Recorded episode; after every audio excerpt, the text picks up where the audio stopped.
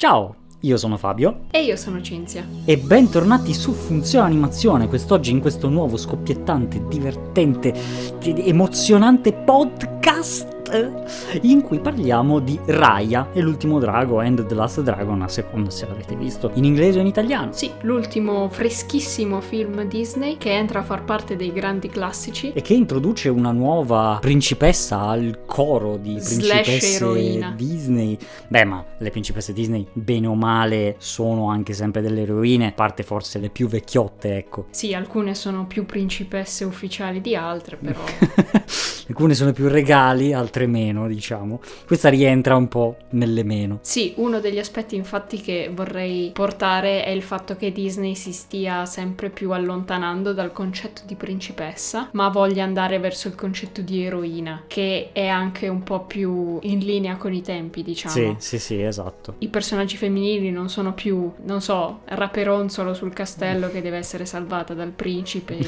da sola non è in grado di far niente, però sono effettivamente dei personaggi complessi che riescono a portare avanti una storia, a risolvere un problema e crescere facendolo. Esatto, tra parentesi Rapunzel, non ne stiamo qui a parlare, ma bellissimo, ci sarebbe bellissimo esatto, film, esatto, bellissimo. Ma ci sarebbe da fare un intero podcast e lo faremo probabilmente in futuro. Quindi cominciamo a parlare di questo Raya e the Last Dragon. Come sempre vi ricordiamo che in questa prima parte abbiamo una sezione senza spoiler, dopodiché andremo a tutta manetta, a tutta birra con la parte spoiler successivamente e ovviamente vi indichiamo il punto in cui facciamo lo switch. Esatto, quindi io partirei parlando dell'aspetto che subito salta agli occhi dall'inizio, cioè il fatto che è un film ispirato al sud-est asiatico, ma non fa riferimento ad una cultura o ad una storia particolare, ma è più che altro di ispirazione asiatica, quindi è un fantasy asiatico che non è basato su nessuna precedente leggenda come poteva essere Mulan, però costruisce questo mondo immaginario partendo da elementi di culture esistenti e facendo un po' un mashup veramente interessante e creativo su tutti gli aspetti culturali che si possono trovare in queste terre. E ovviamente come hanno fatto a prendere ispirazione? Hanno fatto il viaggio di ispirazione. Poverini, i lavoratori della Disney, sei mesi in queste terre incredibili. E infatti le terre che hanno visitato come ispirazione del film sono state ad esempio Laos, l'Indonesia, la Thailandia, il Vietnam, la Cambogia, la Malesia e Singapore, quindi comunque tante terre in cui sono al loro interno anche presenti tante diverse culture, tante popolazioni che vivono insieme unite. E bisogna dire che questo aspetto l'hanno portato secondo me in un modo abbastanza unico e autentico all'interno del film. Sì, il setup della storia, del mondo soprattutto, e di quello che è lo stile e la cultura sono, a mio parere, la punta di diamante del film. Sono veramente veramente resi in modo pazzesco. Il film si apre con questa sequenza animata in simil bidimensionale, il che dà ovviamente la possibilità agli animatori di sbizzarrirsi molto di più con lo stile rispetto al tre D, e qui si vede proprio quella forte connotazione di linee, forme, geometrie che è tipica proprio del sud-est asiatico, con questi mandala, credo si chiamino, e grazie a questo storytelling visivo raccontano un po' quelle che sono le basi della storia, della leggenda di questa terra che viene raccontata, cosa che è un po' un trend de- degli ultimi anni, mostrare con questi racconti bidimensionali un po' quello che è il passato, proprio come se fossero una sorta di libro che si va sfogliando. Sì, è un po' anche una ripresa della classica apertura dei vecchi film Disney, appunto sì, con sì, il sì. libro che si apriva e il narratore esterno che cominciava a raccontare la storia.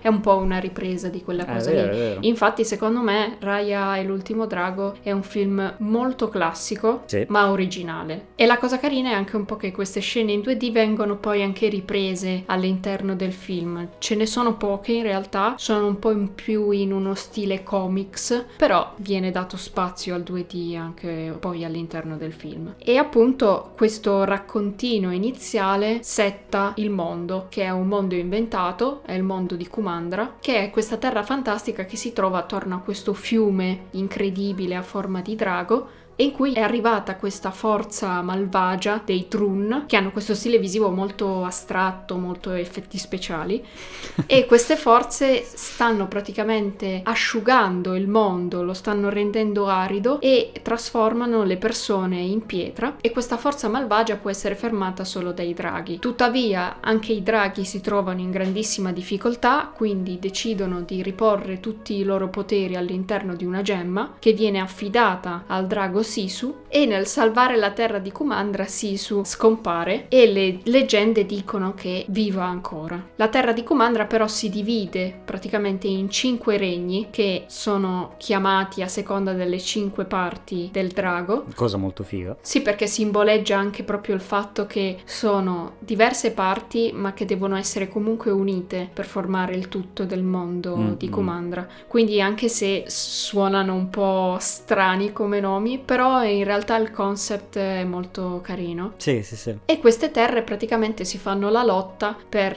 avere il dominio sulla gemma del drago, che sembra essere praticamente l'ultima cosa di valore in questa terra. E che soprattutto la mantiene in vita, quindi chi ce l'ha, diciamo, ha un po' il dominio sugli altri. Sì, perché la gemma riesce ancora ad allontanare i Druun, che non sono del tutto scomparsi, ma aleggiano ancora su questa terra. E già da questo setting è molto molto bello vedere come questo setting abbia un'estetica che veramente è molto bella, è veramente bellissima. C'è forse solo una cosa che mi ha fatto dire ok, però tutte le costruzioni, tutti i costumi, tutti i personaggi, le cinque terre con i loro edifici, ogni terra ha un proprio edificio, ha un proprio emblema, ha delle armi, le palette, colori, stile dei personaggi, stile di combattimento, t- tutto quello che volete. È molto bello come siano stati divisi anche visivamente questi cinque mondi, con dei design che sono veramente bellissimi, cioè dalla spada alle frecce, t- tutto qualunque cosa è veramente veramente bello da guardare, è veramente una gioia per gli occhi. Anche solo il design della gemma magica con l'effetto dell'acqua che diventa opalescente, cioè ogni dettaglio del film è intriso veramente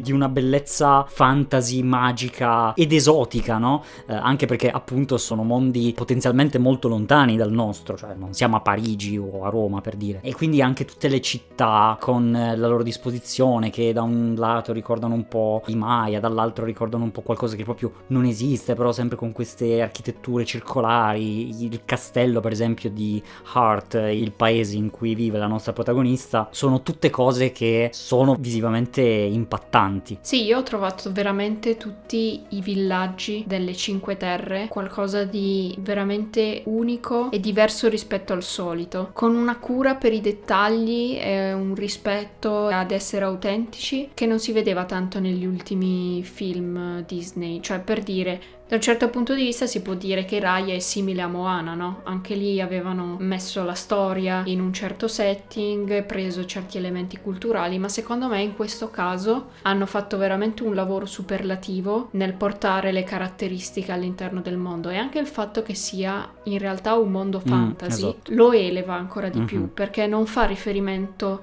che secondo me da un certo punto di vista è anche un sistema per svicolare poi da critiche, mm-hmm, eh sì. in caso gli elementi che vengono portati sullo schermo non sono esattamente quelli giusti. Però d'altra parte è anche un po' un pretesto, una scusa per fare anche qualcosa di più, di più unico, di più creativo, e creare qualcosa che sia mai visto. Sì, anche perché per esempio sempre eh, in Oceania gli elementi culturali effettivamente c'erano, ma forse erano addirittura troppo reali, troppo legati alla vera cultura, alla vera storia, e quindi il film si trovava un po' tirato da due parti nel voler raccontare una storia ma nel voler essere fedele a quella che era la realtà. Invece in questo caso, essendosi discostati da tutto quello che c'è di reale, la libertà di costruire un mondo da zero partendo comunque da quell'ispirazione, secondo me ha funzionato molto meglio. Sì, perché ne- comunque anche nelle diverse terre hanno potuto mettere elementi che probabilmente li avevano ispirati o che gli piacevano, che avevano sì. trovato nel sud-est asiatico. Ad esempio il villaggio delle case sull'acqua, secondo me, è ispirato molto da certi villaggi in Thailandia. Però non è che hanno proprio fatto una copia di quel mondo, l'hanno adattato al loro mondo, però aggiungendo una quantità di dettagli che è spaventosa. Cioè quando Raya cammina per le strade di questo villaggio, se si guarda allo sfondo sta succedendo di tutto. Sì, sì, sì. Davvero. Però d'altra parte c'è anche il villaggio, quello dei nemici principali, diciamo, di Fang, che ha questa estetica molto geometrica, molto particolare, con questi tetti che quasi non sono realizzabili nella vita vera, non so come dire. È un po' anche come in Aladdin, no? Che le architetture islamiche venivano accentuate tantissimo con queste cupole enormi. Non che non ci siano nella realtà, però ho trovato che in alcuni casi alcuni elementi venivano anche appunto estremizzati proprio per la libertà creativa e artistica che potevano permettersi. Sì, anche per farli notare di più. E però dall'altro lato ho notato come in realtà soprattutto nello sfondo le animazioni non fossero proprio ottime e perfette. Per quanto riguarda i personaggi principali c'è un'ottima cura riguardo alle animazioni, però per tutto quello che succede non in primo piano eh, sono, sono un po' legnosette. Diciamo che la differenza con un film come potrebbe essere Soul si sente tanto a livello di qualità di animazioni. Sì, secondo me la vera sfida nell'animazione in questo caso è stato portare tanti tipi diversi di animazione sullo schermo. Mi spiego, per le scene comiche ovviamente serve un certo tipo di animazione, per le scene drammatiche serve un'animazione che vada più nel dettaglio, per le scene di combattimento serve un altro tipo di animazione, quindi secondo me avevano tante professionalità diverse e molto abili nel portare sullo schermo caratteristiche più comiche, più sottili o di combattimento. Sì, tra l'altro vorrei soffermarmi un secondo su quello che è il combattimento e le coreografie, perché nonostante sia un mondo fantasy ed è animazione, quindi in teoria puoi fare la qualunque, no? Puoi fare quello che vuoi, ma in realtà il combattimento e la coreografia rimane molto realistica, rimane molto reale, è tra l'altro derivante proprio da alcune arti marziali che realmente esistono, e questo ovviamente è semplicemente uno stile diverso di approcciare il combattimento rispetto a un, che so io, Kung Fu Panda, dove comunque il combattimento è estremamente cartoon, estremamente irrealistico, però è molto, molto anime anche da un certo punto di vista.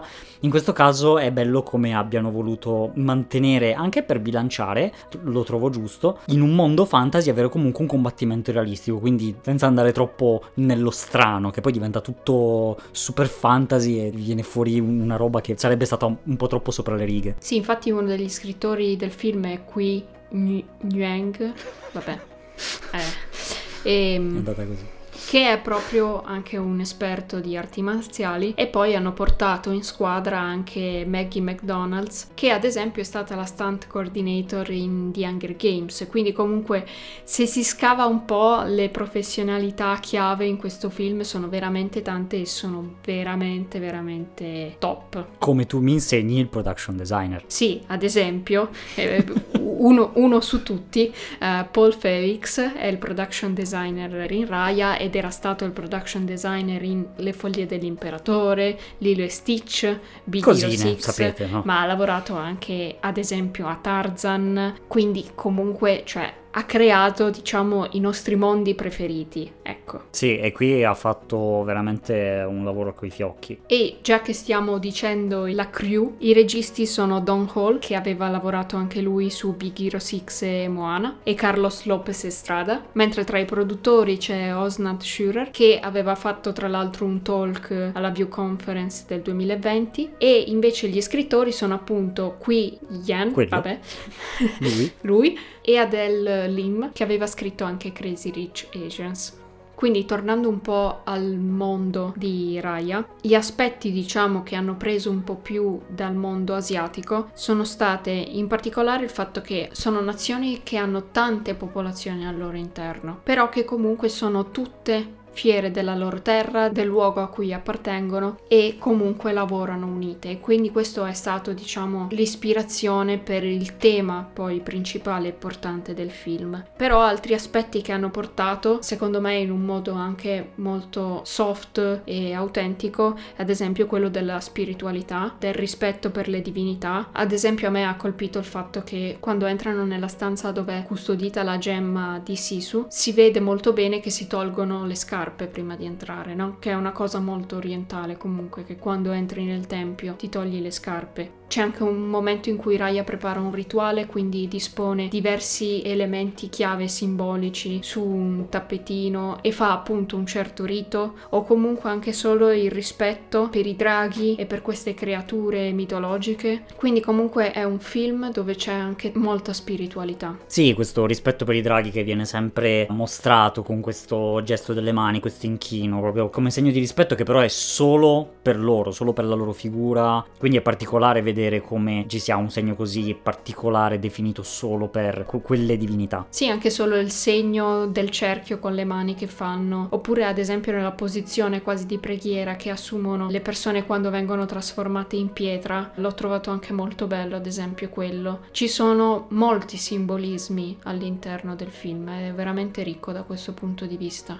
E poi, come abbiamo già detto, dall'Asia hanno preso anche le arti marziali, non una, ma anche qui hanno fuso diversi stili di combattimento. E poi anche uno degli elementi principali è quello del cibo, secondo me, che hanno portato sia per una questione estetica, culturale, ma anche simbolica, perché comunque il cibo lo analizzeremo magari un po' più avanti, però non è solo un pretesto, ha comunque una rappresentazione e fa vedere come cambia cambia la relazione delle persone quando appunto mangiano insieme. E poi vabbè, lo sappiamo che comunque per l'Oriente è molto importante il cibo e la presentazione del cibo, e poi diciamolo, volevano far venire fame un Madonna, po' a tutti. Madonna.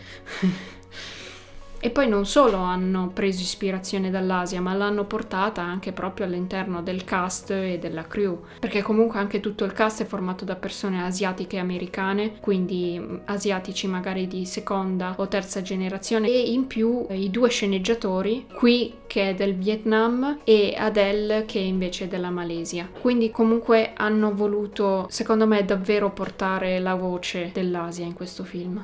E beh, direi che a questo punto potremmo parlare della protagonista di Raya. Sì, direi che, direi che è il caso.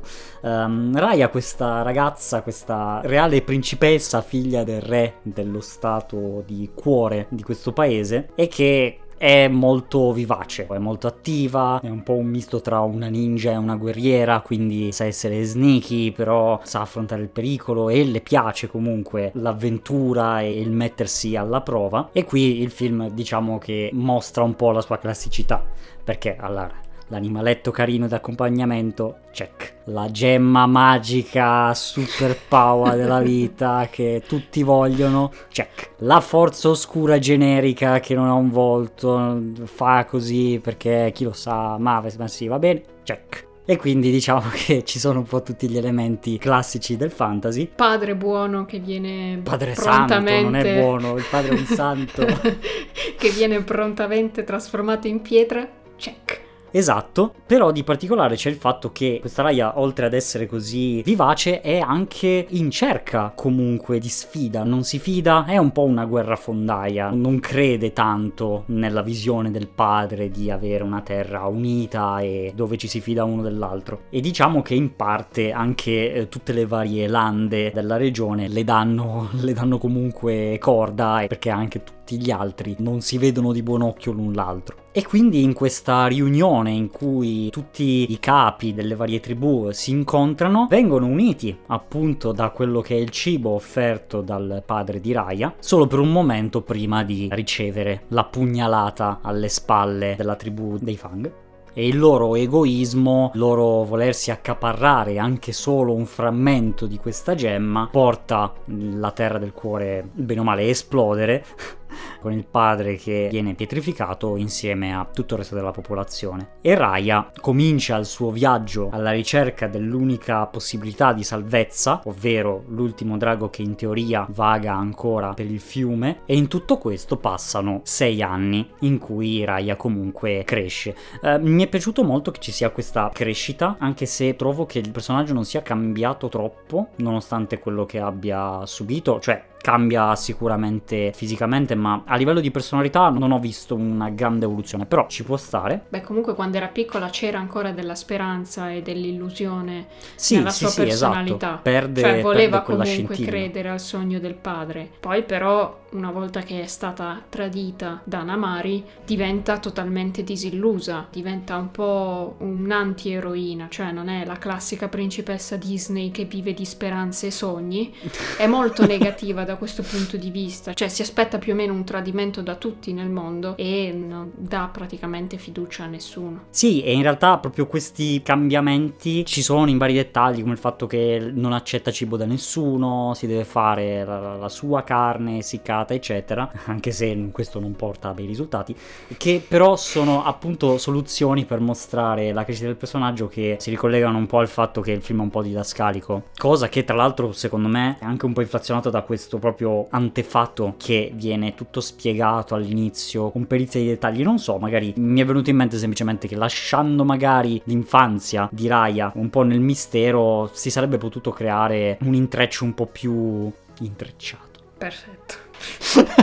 Sì, diciamo che è una storia che viene molto raccontata, ci sono molti dialoghi, in alcune parti anche secondo me un po' superflui, sì. Tutte le regole del mondo, diciamo, vogliono essere dette e raccontate da un personaggio o da un narratore esterno che sia, e quindi da questo punto di vista in alcuni casi risulta quasi didascalico. È comunque un mondo molto visivo, che poteva in certi casi raccontarsi da solo, sì. Invece è un film che comunque ti vuole spiegare proprio tutte le regole, i passaggi, tutte le sfaccettature, il passato, come era stato, le leggende eccetera. E una cosa che mi è piaciuta anche è che il mondo in cui la Raya grande si trova è questo mondo molto arido, molto alla Blade Runner anche, no? Un po' questo deserto. Trovo che sia anche molto significativo all'interno del film. Quindi c'è questo deserto quasi infinito in cui ogni tanto trova delle statue di persone che sono state pietrificate. L'ho trovato un setting molto figo e che rende Raya anche più tosta, diciamo. Quindi noi qui facciamo partire la sezione in cui parliamo un po' degli spoiler. Se non avete visto il film potete andarlo a recuperare e poi tornare per seguire anche la parte senza spoiler, mentre noi proseguiamo. Quindi Raya appunto arriva alla fine di questo fiume e realizza il rituale per richiamare il drago, che tuttavia questa volta infine appare. Ed è... allora... nel senso, questa è l'unica critica che io muovo all'estetica del film, perché non ha nessun senso, a mio parere, che un drago d'acqua sia peloso. E non un peloso che rigetta l'acqua, no? Come se fosse un castoro. No, no, è proprio un peloso che si bagna. Quindi, no... questo assolutamente no. Ed è chiaro il perché l'hanno fatto. L'hanno fatto perché questa cosa ovviamente deve vendere. E basta. Purtroppo è così. Tuttavia mi ha stupito non solo per l'aspetto, ma anche un po' per il carattere, per il personaggio che è. In realtà ovviamente ti aspetti quello tutto nobile, tutto figo, e invece ti trovi una dragonessa in realtà che sembra abbastanza giovane, un personaggio molto leggero, cioè perché ti aspetti veramente il maestro Shifu, no? Che deve essere tutto mistico e confuico, e invece è interessante questo risvolto della medaglia di avere questa dragonessa complessata e comunque divertente. Sì, complessato, cioè eh, si fa mille giri di, eh, di testa e, eccetera. Sì, diciamo che non è il drago che si aspetta sia il mondo di Kumandra che il mondo degli spettatori, perché è questo personaggio molto anche ingenuo, divertente, anche un po' goffo, inesperto, però comunque è il drago di cui questo mondo ha bisogno. Sì, sì, nonostante tutto lei ha comunque i poteri di un drago, e in ogni caso è bello come abbiano fatto un, un po' la solita cosa in realtà di unire quello che è un personaggio spensierato a un personaggio in realtà che quando vuole sa essere molto profondo, sa esattamente cosa è giusto e cosa è sbagliato, e sa un po' come funziona veramente il mondo, a differenza magari di Raya che comunque lo sta scoprendo, potremmo dire. Diciamo che Sisu incarna anche un po' la visione del mondo da sogno che aveva anche il padre, quindi comunque un mondo in cui tutti hanno la fiducia fiducia l'uno de- nell'altro, e è scomparsa appena è successo il fattaccio, quindi che le terre si dividessero, quindi arriva in questo mondo convinta che sia tutto a posto e in realtà trova una terra che è dilaniata dalle lotte tra i clan. E comunque è una caratteristica, secondo me, dei tre principali personaggi femminili di questo film, ovvero Raya, Sisu e anche Namaari, che sono comunque personaggi molto complessi. Li ho trovati abbastanza fuori comunque da stereotipi e che non sono né totalmente positivi né totalmente negativi, sono comunque personaggi complessi e sfaccettati e anche molto forti, sia vabbè come qualità ad esempio nel combattimento, nella magia, ma anche proprio forti nell'animo, nello spirito. E poi uno degli elementi principali di Sisu è che è un drago dell'acqua, e infatti è ispirato un po' dalle divinità Naga, che sono queste divinità o semidivinità che fanno parte di diverse religioni del sud-est asiatico e che sono queste creature a metà tra umani e serpenti d'acqua. E sono comunque quindi delle divinità, quindi delle creature comunque di ispirazione, di unione, e sono fortemente connesse all'acqua, e io credo che l'acqua in questo film assuma tutta una sua simbologia. È particolare che ad esempio anche in Frozen due l'acqua assumesse un significato particolare, però in questo caso ho trovato che la simbologia fosse davvero ben studiata e ben sparsa qui e lì all'interno del film e dei suoi elementi. Infatti comunque l'acqua rappresenta il bene, mentre l'aridità rappresenta il male. Infatti i Druun sono queste villain del film, anche se non c'è un vero e proprio villain, sono più che altro antagonisti. Il vero cattivo sono gli uomini stessi che si fanno la lotta tra di loro, non c'è un vero cattivo su tutti. E comunque anche gli antagonisti sono complessi, non sono totalmente cattivi, hanno un significato per cui fanno quello che fanno. Ad esempio il popolo di Fang è composto semplicemente da persone che vogliono proteggere le persone della loro terra. Lo fanno facendo delle scelte sbagliate, come ad esempio tradire il popolo di Hurt, però comunque il principio alla base potrebbe essere considerato buono. E invece questo male più assoluto, questi Druun, che l'effetto speciale è abbastanza fatto bene, mi è piaciuto anche come rappresentazione mm. estetica, invece vive solo praticamente nel deserto, nell'aridità, e viene respinto dall'acqua. Che viene usata quindi un po' come difesa contro di loro, quindi abitando sulle palafitte, abitando su una barca, circondandosi di fiumi e canali. Sì, e ho trovato anche interessante come abbiano utilizzato l'acqua all'interno del film, ad esempio la direzione verso cui scorre l'acqua. Ad esempio nella sala in cui viene custodita la gemma di Sisu, l'acqua risale le scale contro le leggi della fisica perché va comunque verso la gemma da cui tutto scaturisce. E inoltre praticamente alla fine del fiume in cui Raya risveglia Sisu, l'acqua quando Raya arriva sta andando in una certa direzione, invece quando Sisu viene risvegliata l'acqua comincia a fluire nella direzione opposta. Oppure ad esempio uno dei poteri che vengono poi dati a Sisu e che sono contenuti nella gemma è quello di far piovere, da cui poi scaturisce questa abilità comunque di, di volare, di saltare da gocce di pioggia a gocce di pioggia, che ho trovato un effetto anche molto bello, sia come idea alla base ma anche proprio come realizzazione estetica. E quindi trovo che l'acqua come fonte di vita sia molto importante all'interno del film, ed è comunque anche quindi molto bello che uno dei protagonisti principali sia appunto un drago d'acqua. O anche il fatto che il fiume principale abbia la forma di un drago e che sia un po' il modo di unire tutte le terre, cioè ci sono tante simbologie diverse che si possono vedere in questo film, secondo me. Sì, sì, davvero. E quindi Raya e Sisu partono alla ricerca dei frammenti della gemma per riuscire ad unirli nuovamente per sconfiggere definitivamente l'aridità, partono verso questo viaggio, incontrando i vari personaggi secondari del film, quindi incontrano il barcaiolo, gli scippatori e infine il bruto nella terra di Spine, sulla cresta dorsale, che in realtà è uno dei setting che mi è piaciuto di più, e soprattutto anche piaciuto come lui fosse l'ultimo sopravvissuto di questo villaggio e nonostante tutto lui stava lì a proteggere casa sua e il villaggio, cioè mi è, mi è piaciuta molto quella parte. Sì, l'ho trovato un personaggio che, sebbene da una parte fosse una macchietta anche un po' comica, sì, in realtà anche quel personaggio lì avesse poi una forte componente comunque emotiva e profonda di lotta contro questa entità maligna e anche contro le altre popolazioni. Sì, il gigante gentile. Sì, sì, sì. E poi è anche carino il personaggio del ragazzino che è molto... iperattivo. Sì, però anche molto in gamba, no? Cioè sì, sì, sì. In quattro e quattr'otto gli vende qualsiasi cosa.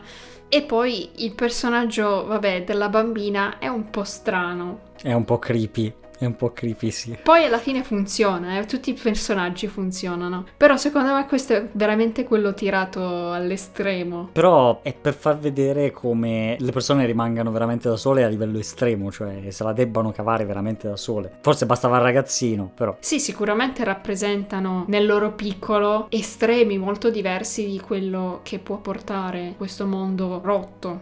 E ce ne sono anche tanti, perché comunque indubbiamente ci sono tanti personaggi in questo film, però secondo me hanno comunque effettivamente un ruolo. Non sono delle semplici macchiette comiche messe lì per essere i compagni di viaggio di Raya.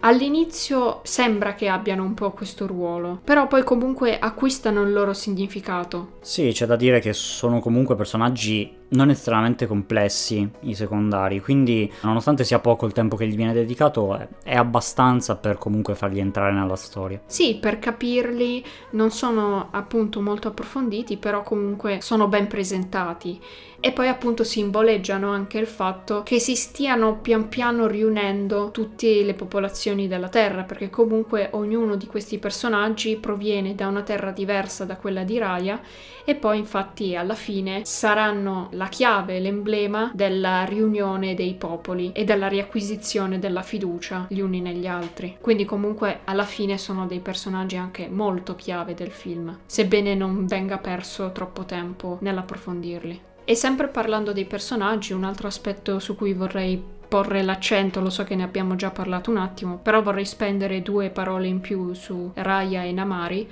e sul fatto che ho apprezzato molto il personaggio di Raya, perché alla fine la sua lotta è puramente egoistica, cioè lei vuole salvare il padre, lei va alla ricerca di Sisu e delle parti delle gemme per salvare il padre, non ha fatto suo il suo sogno, poi più avanti capirà questo sogno e lo farà suo, però praticamente per tutto il film, e in questo ci ho visto una grande crescita anche, non si fida assolutamente delle persone e combatte semplicemente per ritrovare il padre e non per riunire Kumandra, e in questo senso è anche molto simile a Namaari.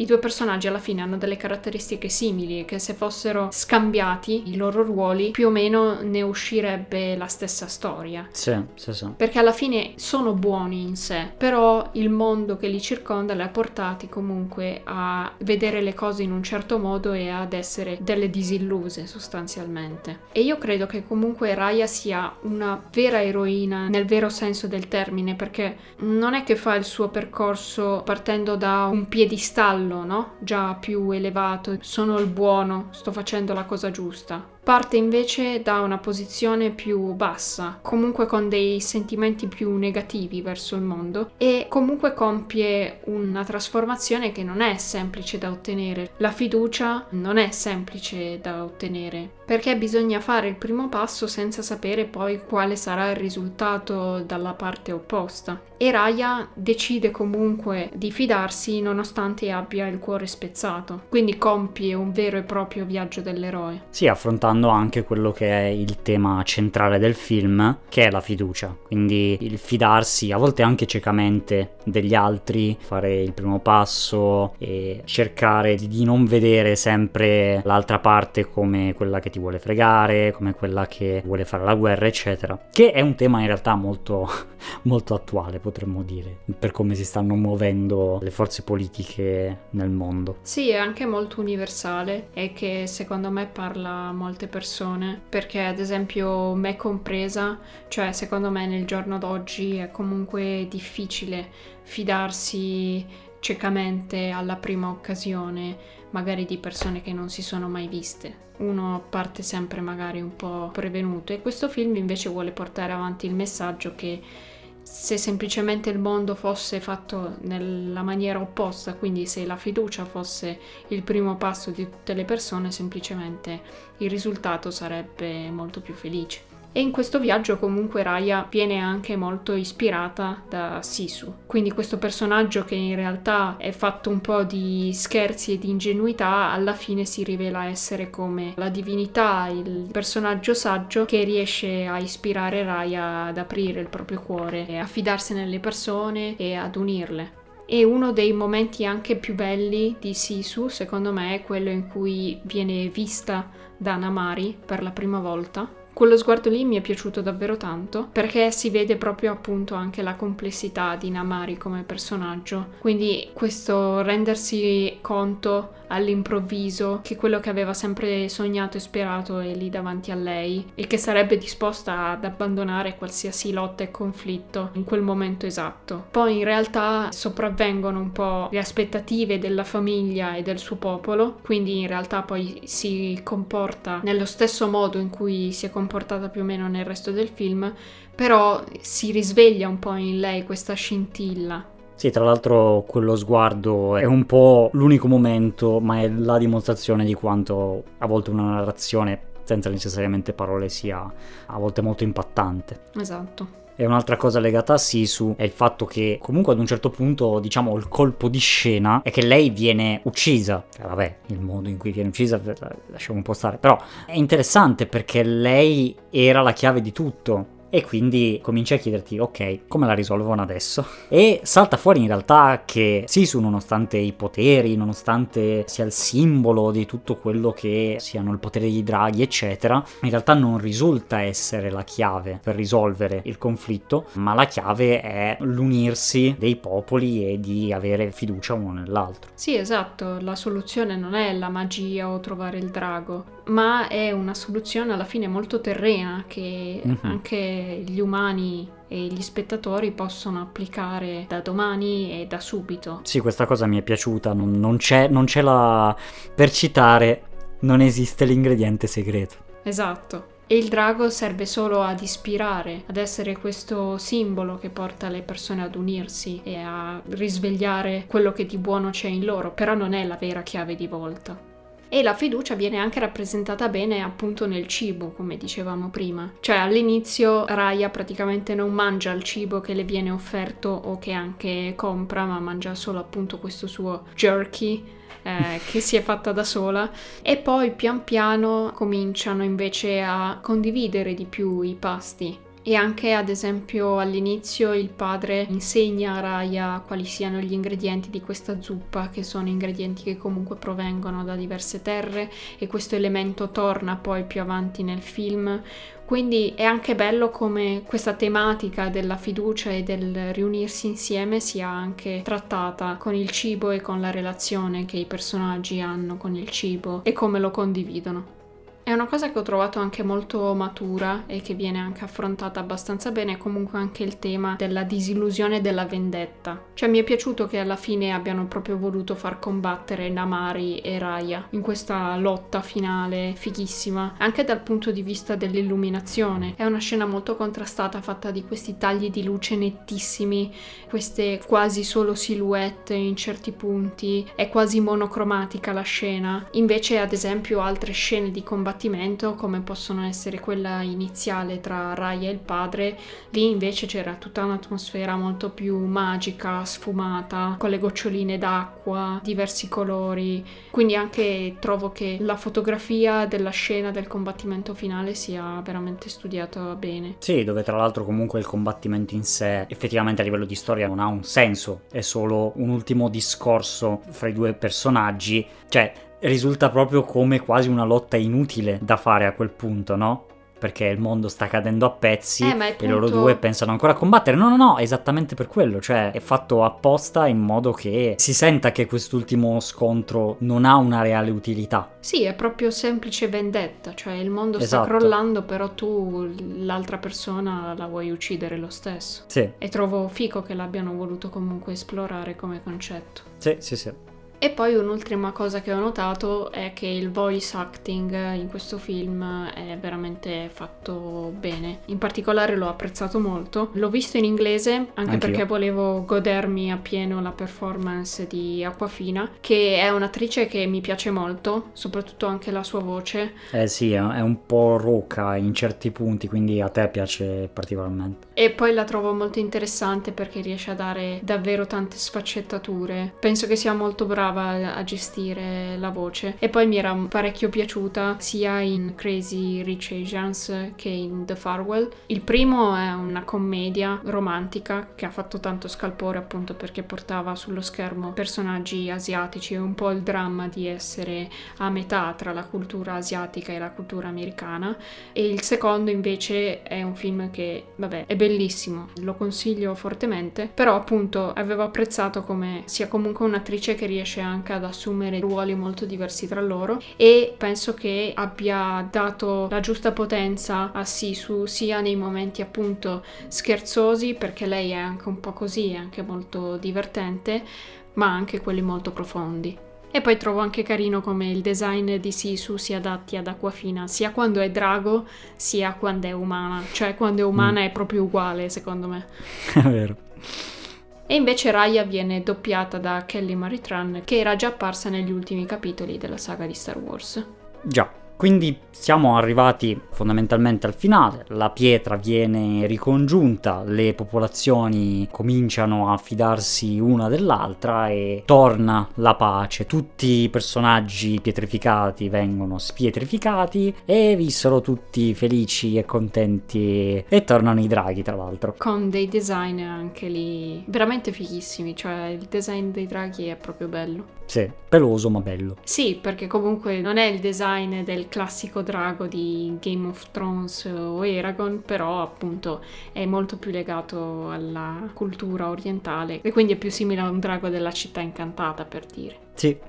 Benissimo, quindi io direi che abbiamo parlato a lungo di questo eh, Raya e the Last Dragon. Che dire, io l'ho visto secondo me un po' fuori posto, è un film che ha un chiaro target femminile, secondo me non mi ha fatto impazzire, trovo la costruzione del mondo estremamente eccellente, però dal mio punto di vista, almeno personalmente, non mi è piaciuto tantissimo, però è questione totalmente di gusti. No, invece a me è piaciuto, ho trovato la costruzione del mondo, il design dei personaggi, la storia, anche la colonna sonora con le musiche, con questi sound molto particolari, divertente ma anche profondo, poi con tutte le simbologie, l'ho trovato davvero sfaccettato, unico e bello. Benissimo, quindi noi vi invitiamo a dirci la vostra, cosa l'avete visto, cosa ne pensate, cosa non ne pensate, eh, vi è piaciuto o non vi è piaciuto, fatecelo sapere nei commenti su Instagram, su YouTube, su Twitter, usate la piattaforma che più vi aggrada.